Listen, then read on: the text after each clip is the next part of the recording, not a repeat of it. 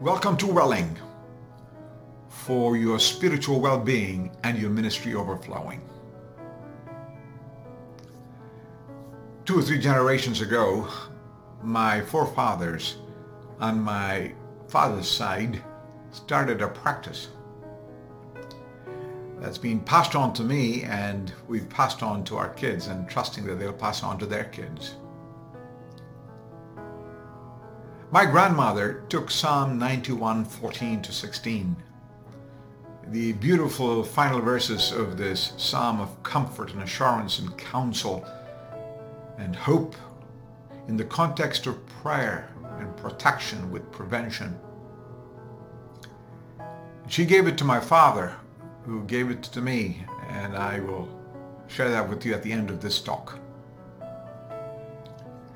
Psalm 91, I said, is constructed like a double down sandwich of a famous chicken chain where instead of the bread they have chicken pieces covering the ends. Juicy, delicious, famous. And inside the chicken pieces are cheese and other condiments. In the center is the sauce, the secret sauce which spills over the entire sandwich. Juicy, take it out they even have edible wrappers these days. In verses 14 to 16, we have the final piece of this chicken delicious sandwich. It echoes verses 1 and 2. It calls for us to come to God, that we love him in devotion, that we know his name in recognition, that we call him, call on him, we reach him in trouble. But then comes some unbelievable promises of his embrace of you. Some count eight promises there. The last set of promises can be combined together in English, it seems like God uses I will, I will six or seven times, depending on how you translate it. I will, I will, I will. He encloses us. He enfolds us. He's the enfolder. You're the enfolded. We've heard about the enfolding in this continuing relationship with God, dwelling in his dwelling place, hiding in his secret place, resting in the shadowed place. Listen to what he says. Because he loves me, says the Lord, I will rescue him. I will protect him. For he acknowledges my name. He will call on me and I will answer him. I will be with him in trouble. I will deliver him and honor him. With long life I will satisfy him and show him my salvation. What a set of commitments that he drapes you, delivers you, he rescues you, he answers you, he is present with you. He exalts you.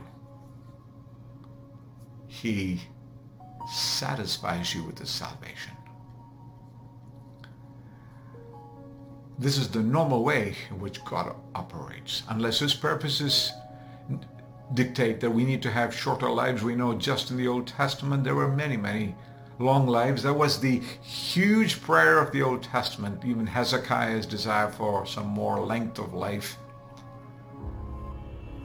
We know also that our Lord Jesus did not have a very long life. Many of his disciples died early. So the normal way of praying is for God's satisfaction in our life, regardless of how long it is. I was in Chad some time ago, and the average length of life was 29 for males and 33 for females.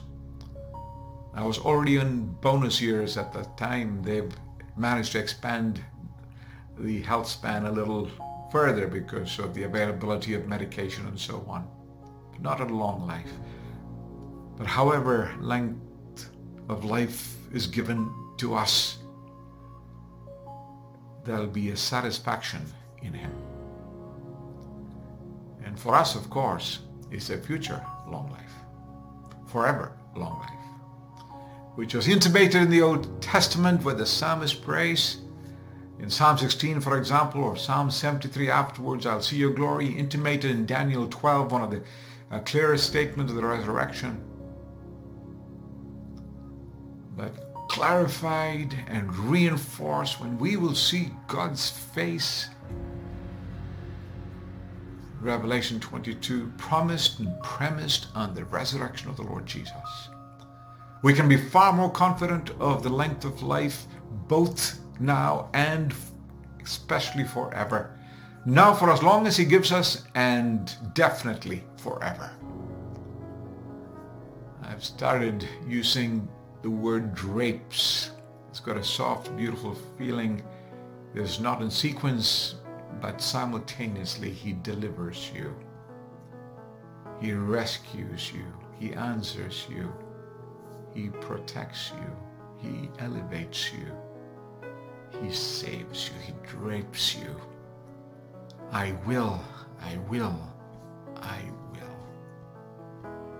What a set of promises.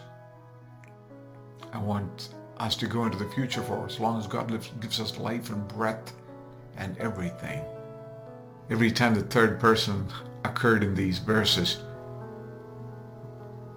at our birthdays, my dad would put my name in there. And I've given it to my grandkids as well. Simply goes this way, and I'd like to read it in assurance for myself, but you can have this practice. Please forgive the self-reference, but I need God's comfort and assurance in this way because Ramesh loves me. Says the Lord, I will answer Ramesh. I'll rescue Ramesh. I'll protect Ramesh. Ramesh will call on me. I will be with Ramesh in trouble. I will deliver Ramesh and honor Ramesh.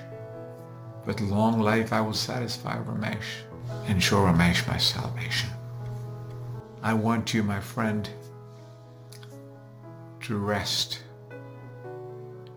in the sovereign Savior who enfolds you for the strong one secures your well-being. For as long as he gives us life and breath and everything. Let's love him,